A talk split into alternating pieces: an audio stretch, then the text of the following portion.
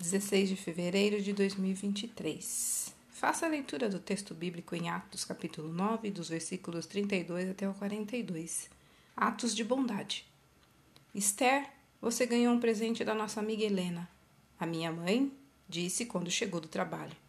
Na minha infância não tínhamos boa condição financeira e receber um presente pelo correio era como um segundo Natal. Eu me senti amada, lembrada e valorizada por Deus por meio dessa mulher maravilhosa. As pobres viúvas para as quais Tabita, Dorcas, fizera roupas estavam se sentindo do mesmo jeito.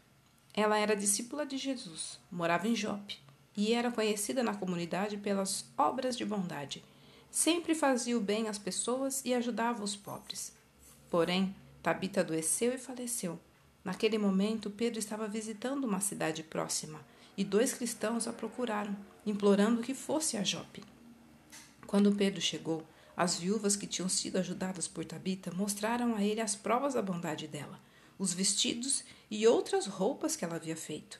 Não sabemos se elas pediram que Pedro interferisse, mas guiado pelo Espírito Santo, o apóstolo orou e Deus a ressuscitou. Como consequência da bondade de Deus, a notícia se espalhou por toda a cidade e muitos creram no Senhor.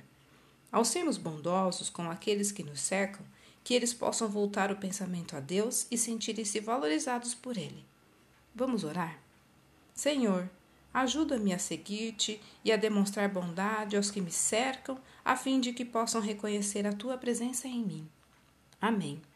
Olha, seja você a expressão viva da bondade de Deus, em seu rosto, em seus olhos, em seu sorriso. Texto retirado do Pão Diário, volume 24.